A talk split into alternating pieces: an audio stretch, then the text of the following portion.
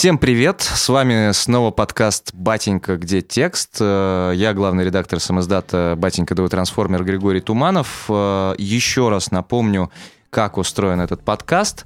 Часто в сам итоговый текст, который вы видите на странице нашего самиздата, не попадает большое количество фактуры. Я имею в виду рефлексию авторов, какие-то их личные переживания, наши переписки с ними и вообще, в принципе, то, как родилась эта тема. Вы наверняка, читая нас, спрашиваете, как они вообще додумались до такого. Сегодня уже знакомый вам корреспондент «Батеньки» Нина Абросимова, которая написала не один прекрасный текст. И если собрать героев ее заметок в этой комнате, то выглядеть это будет максимально дико. Но сегодня мы с Ниной поговорим о двух ее предпоследних текстах, а именно о том, как карлики ищут себе пару, и как распался и оказался на грани уничтожения единственный в России цирк лилипутов. Нина, привет! Давай поговорим о карликах и вообще о том, как ты ищешь тему, черт побери. Да, в эти тексты вошла маленькая часть того, что я знаю. Бадумц! Очень сейчас много будет плохих шуток. Да. Как это обычно происходит? Я иду на планерку, ты требуешь от нас по 3 темы, и я понимаю, что их надо придумать. Да. Поэтому в мою голову приходят какие-то максимально рандомные вопросы. Один из таких вопросов в очередную пятницу был, как люди низкого роста ищут себе пару. Потому что мой рост, например, 1,80 м. Я, кажется, уже писала это в посте в Facebook. Я категорически не согласна встречаться с мужчинами, которые ниже меня. Меня к ним Простите, не дорогие тянет. Читатели, ниже... Просто 1,80 м нет шансов. Ну, я знаю, что некоторые мужчины там низкого роста, им действительно сложно.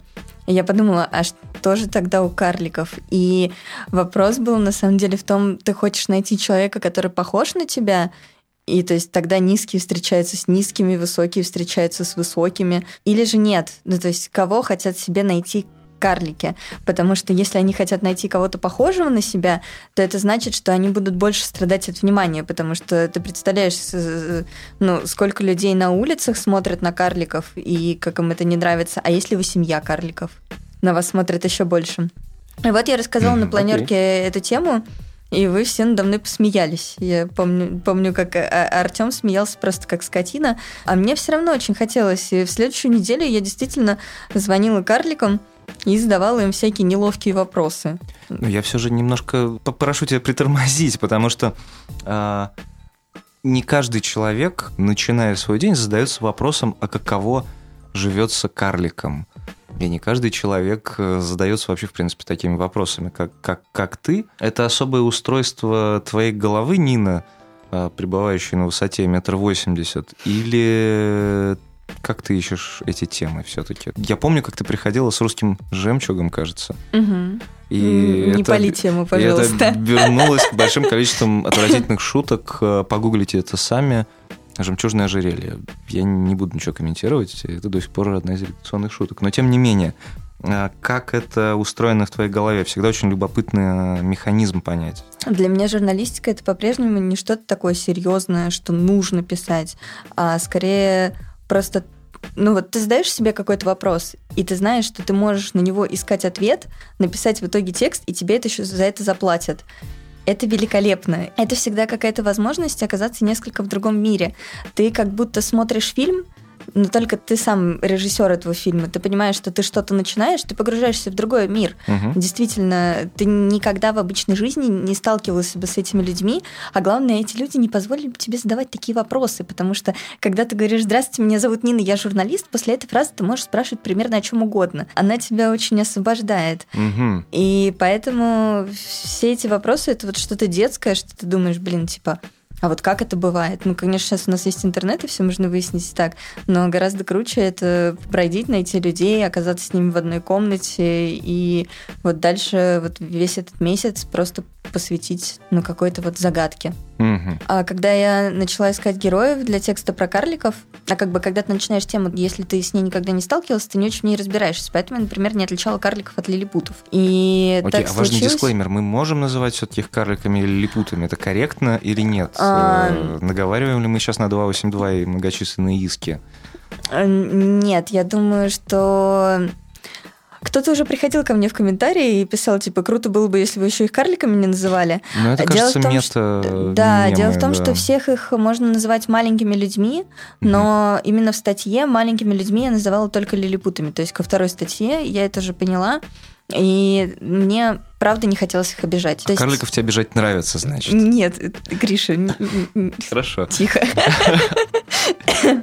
Просто, чтобы зафиксировать. Просто их нужно же как-то разделять. Тихо, сказала она мне. Нужно же их как-то разделять. Давай их разделим для наших слушателей все-таки сразу, на берегу, так сказать.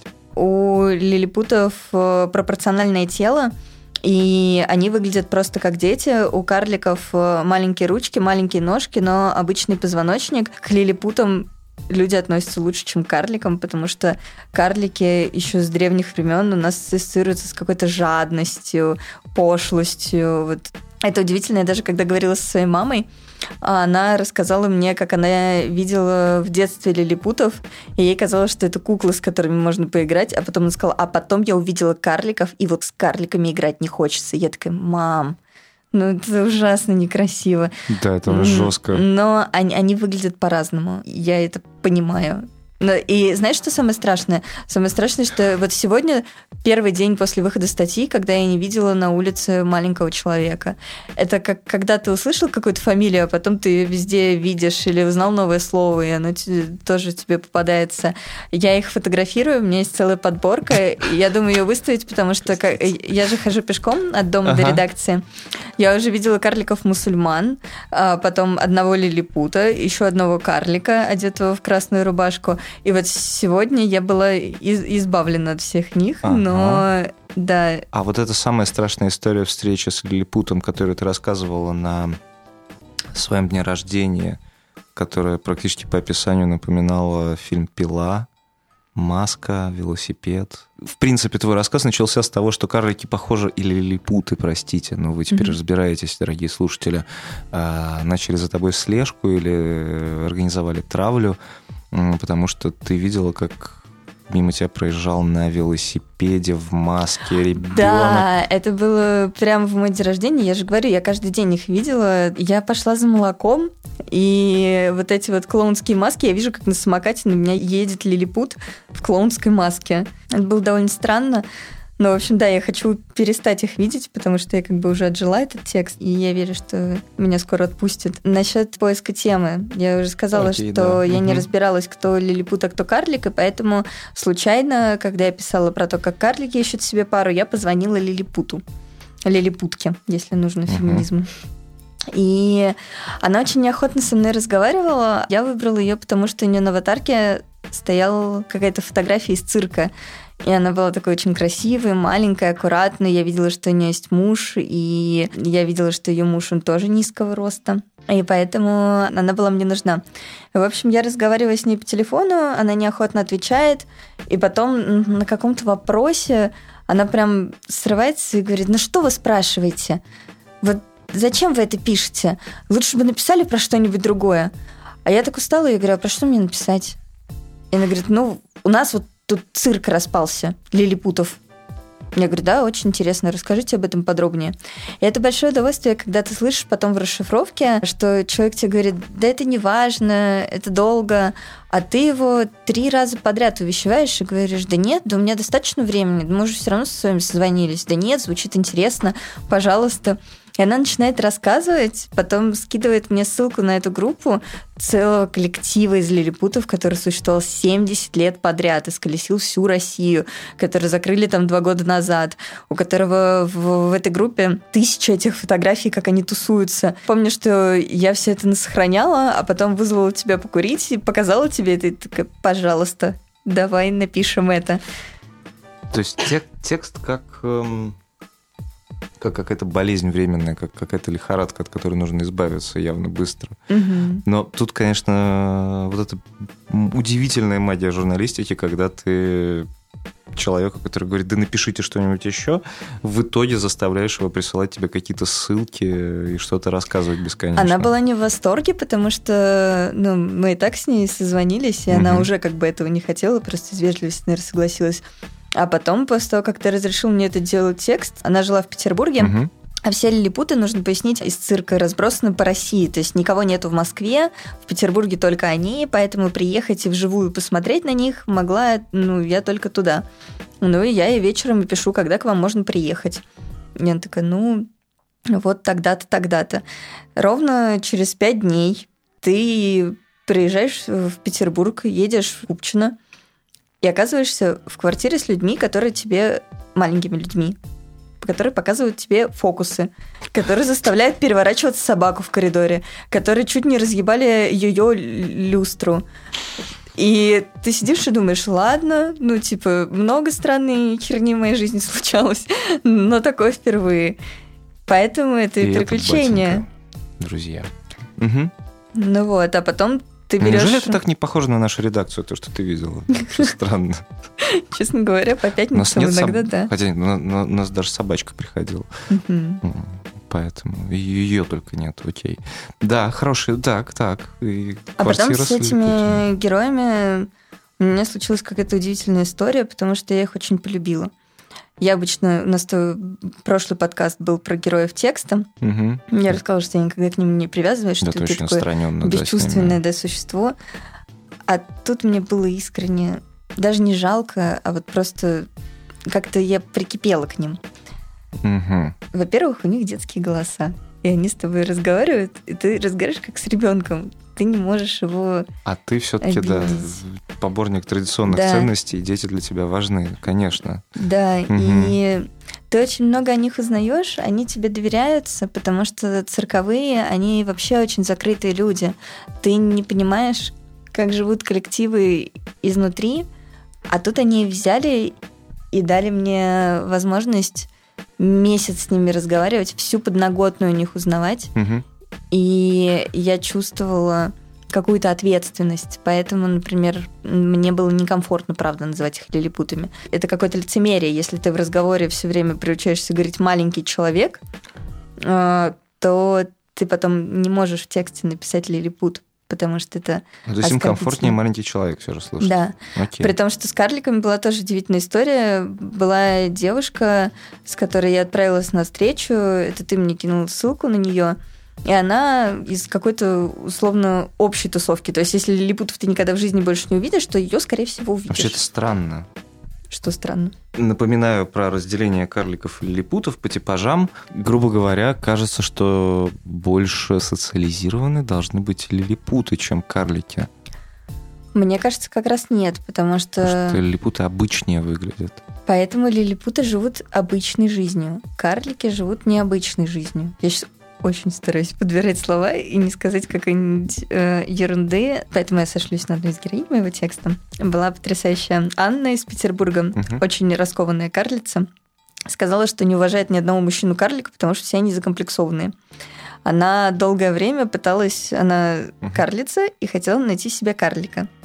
Потому что в России они не общаются между собой, карлики не общаются с карликами. Нет сообщества карликов, на самом деле. Они пытаются как-то кооперироваться, но все это несерьезно. Она выдала что-то максимально такое ужасное про мужчин-карликов и объяснила, что то, что они так социально активны, это какие-то комплексы. То есть ты стараешься вести себя раскованнее, на самом деле, если ты смущаешься. И поэтому я и говорю, что, возможно, лилипуты живут обычной жизнью, потому что они более-менее обычно выглядят.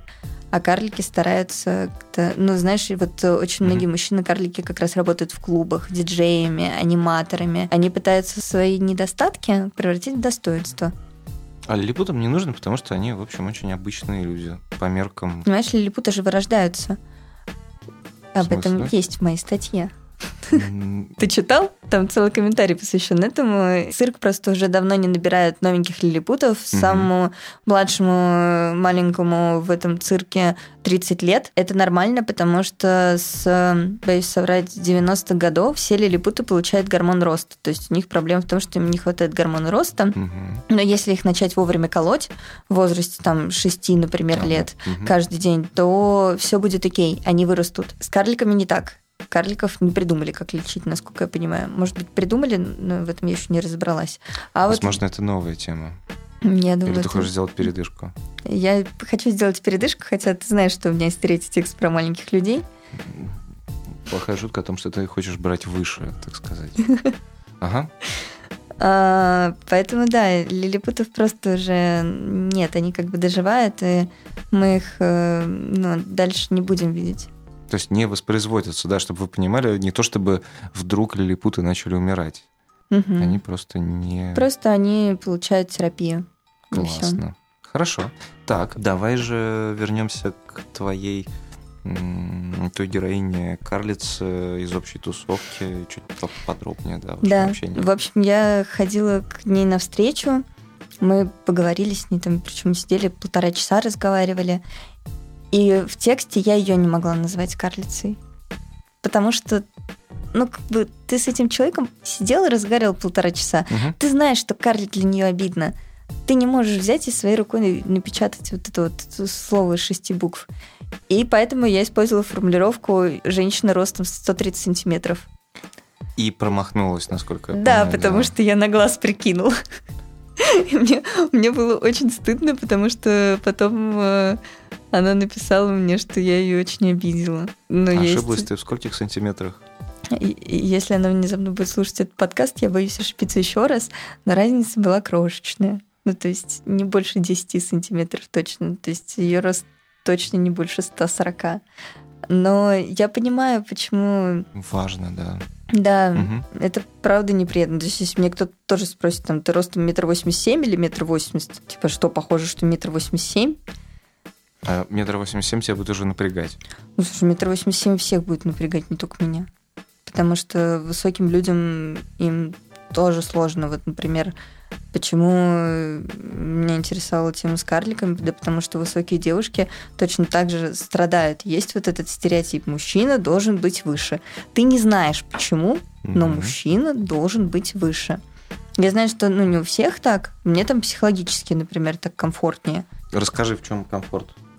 Ты себя чувствуешь защищенным. А если он шире? Что несложно. Шире не хочу. Нет, шире тебя, в смысле. Да, я и говорю, что... Толстые мне тоже не нравятся. Это же не про толстость. Нет, так-то все люди шире меня. Нет, я имею в виду шире тебя, как, не знаю, как Дима Янош, наш коллега, который занимается единоборством. Дима стандартного телосложения. Прости, Дима.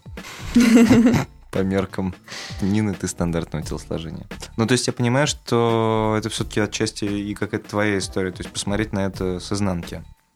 Да, в том числе, потому что мне кажется, что... на самом деле на улице не смотрят на каких-то людей, которые дискордантны, то есть, которые не подходят друг другу. Ты не должен обращать на это внимание, но я понимаю, почему люди из-за этого могут переживать. На улицах-то на тебя не смотрят, никто не будет показывать пальцем и смеяться, и говорить: «Ха, смотрите, у него молодой человек ниже на 5 сантиметров». Абсолютно точно не будет. Но тебе все равно как-то не очень. Но твое это не очень строится из мысли, что кто-то будет показывать пальцем.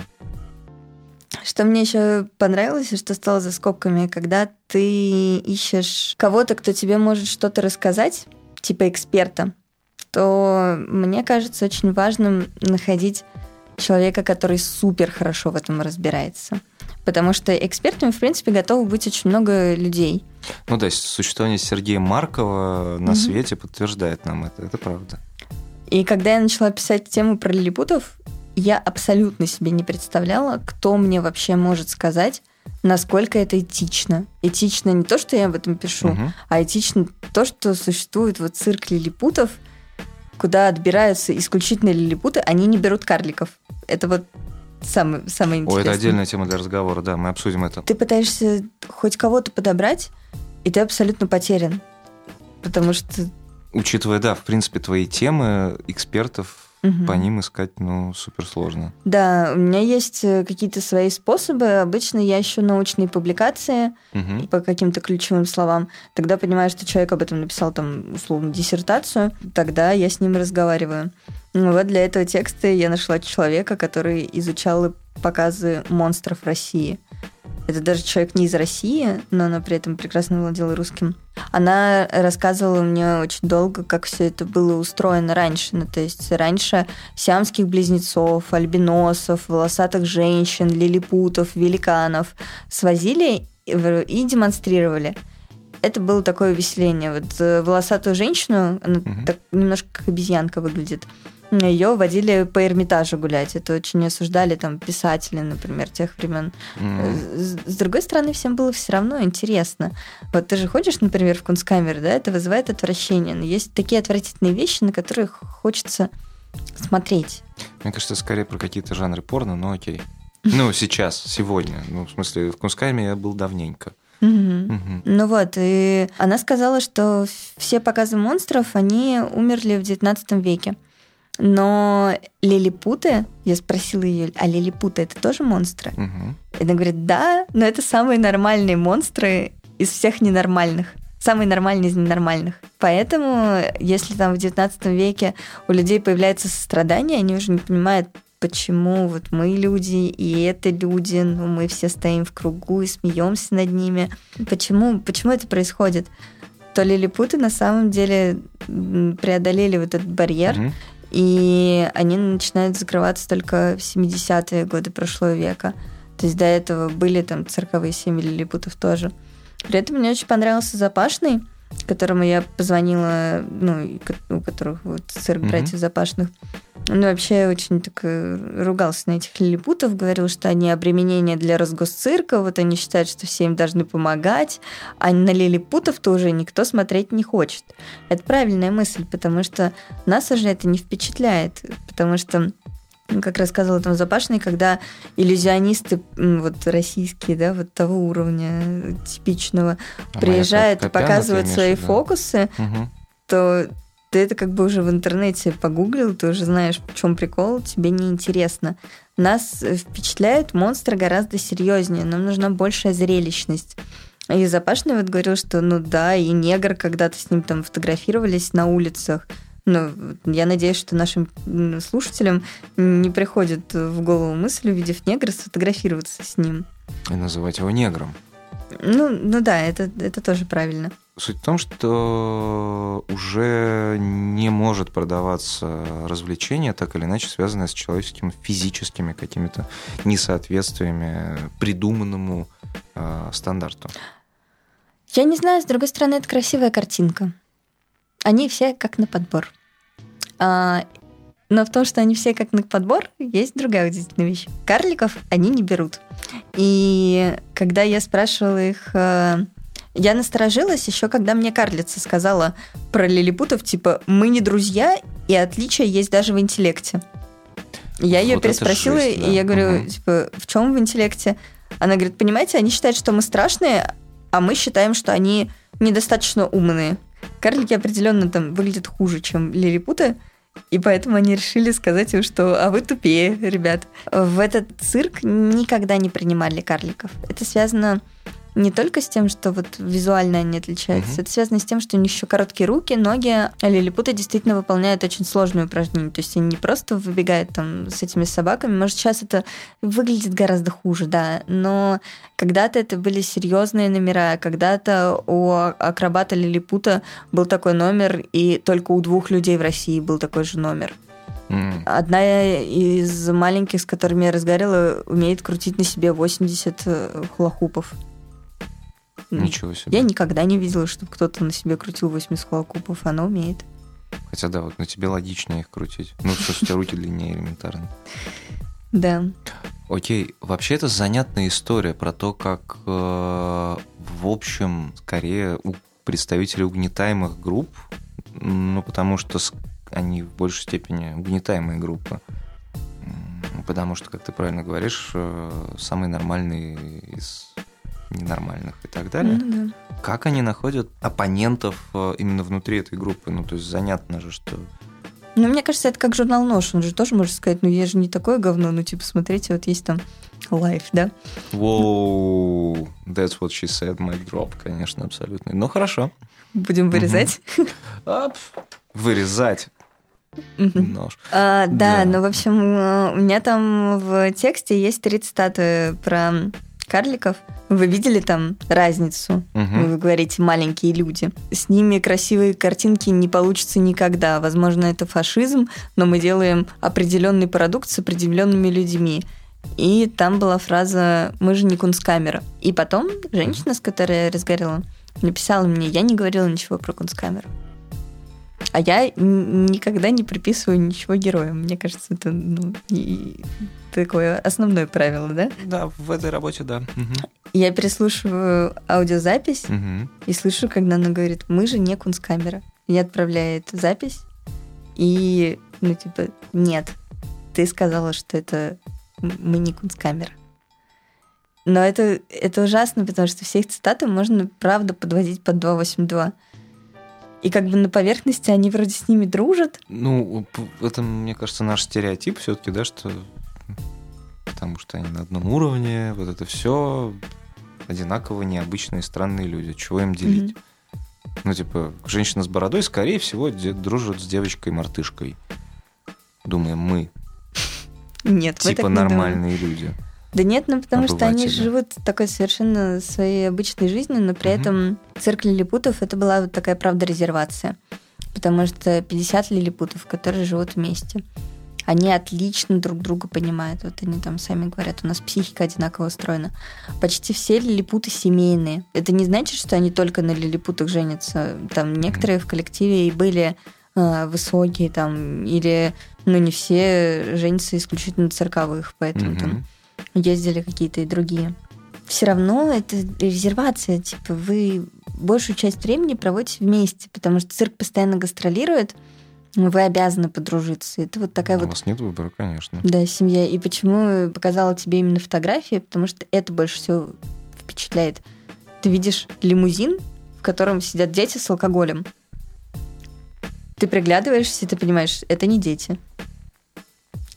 А потом ты смотришь какие-то следующие фотографии, ты думаешь, это вообще что? Почему какая-то столовка, в которой они танцуют? Они очень классно все отмечают. Вот тоже говорили мне, что они сняли лимузин, потому что им-то дешевле. 400 рублей с человека. Да, за меньшее количество.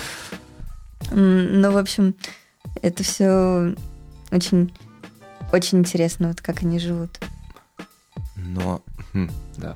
Мне кажется, что если бы сотрудники Батеньки имели и мамихлопината на какое-то специальное отличие от других людей, я думаю, они существовали бы так же. Точнее, они со стороны бы казались такими же. Потому что любое сообщество странное в известной степени по меркам обывателей, оно же так и проводит время друг с другом. Кстати, а вот кому проще строить семьи? Где больше, условно, этих неравных семей, не знаю, пар? У карликов или лилипутов и так далее? У карликов не очень получается строить семьи. Вообще? У меня сложилось впечатление, что да. Что они в целом одиноки больше? Мне кажется, я просто все равно знаю маловато, чтобы так за всех говорить. Из твоих наблюдений, по крайней мере. Мне кажется, что карлики распущенные. Прости? Это вслед за мамой? Это вслед за тем, что я гляжу на их фотографии в соцсетях и понимаю, что они ведут такой довольно беспутный образ жизни. Глядя на фотографии сотрудников ИД Мамихлопинатана и то, как мы проводим время, я думаю, многие тоже сообщат, что время мы проводим отвратительное и, мягко говоря, беспутное. Да нет, ты заходишь на его страницу. Так. Там 10 фотографий, как он обнимается с девушками, держа их за ноги снизу. Окей. И это все разные девушки. У тебя нету таких фотографий. У меня тоже нет таких фотографий. Слушай, Федя не замечала. У меня таких фотографий нет исключительно потому, что я женатый человек. И, возможно, ты не знаешь, на каком-то другом закрытом аккаунте существуют такие фотографии. Возможно, они существуют у меня на запароленной папке, где я кого-то обнимаю за ноги. Видишь, ты вырос, а они нет. Окей, официально это один из самых, кажется, нетолерантных подкастов, что выходил в рамках «Батенька, где текст». Но, возможно, все эти фотографии существуют лишь для того, чтобы что-то компенсировать внутри себя, чтобы показать обществу, что у тебя тоже есть личная жизнь и так далее. Возможно, это защитная реакция. Они видят и представляют себе... Можно было показать, что у тебя есть личная жизнь с женой. Вот в парке фоткайся, и тоже все поймут, что у тебя есть личная жизнь. Но она бывает разная, Нин. Да, личная жизнь, она бывает, это не про беспутность. Ты спрашивал про семьи. Я объясняю, почему им сложновато создать семьи. Потому что закомплексованные люди семьи с трудом создают. Чем дальше мы идем с Ниной по темам ее текстов, конечно, тем более, мне кажется, странные будут у нас дальше подкасты. То есть, окей, реально, кажется, синхронист и Борис Грачевский как бы наименее странные люди во всей этой истории, потому что... Хотя нет, мне кажется, наименее странные люди — это наркозависимые пенсионеры, думается мне. Вот с ними мне все понятно. Через какое-то время узнаешь. Нина, какое мне интересно просто понять. Пенсионерами я считала для той статьи те, кому 55. Но, знаешь, наше государство дало нам прекрасный шанс. Да, не дожить. С вами был подкаст «Батенька, где текст», который веду я, главный редактор самиздата «Батенька, Двойной трансформер» Григорий Туманов. А в этом подкасте мы общаемся с нашими авторами, выясняя, что остается за кадром, над чем они думали, пока искали тему для текста, о чем они думали, когда они это писали, о чем они думают, когда они рассказывают про этот текст. С нами была Нина Абросимова, корреспондент «Батеньки», чьи тексты вы наверняка регулярно и с удовольствием читаете. Сегодня мы говорили о том, чем отличаются карлики от лилипутов. Мне кажется, мы наговорили много чудовищных вещей. Я с большим пониманием отнесусь, если по выходу этого подкаста вслед мне полетят помидоры. Нина, спасибо тебе большое. Спасибо. Глаголев FM. Ваш личный терапевтический заповедник.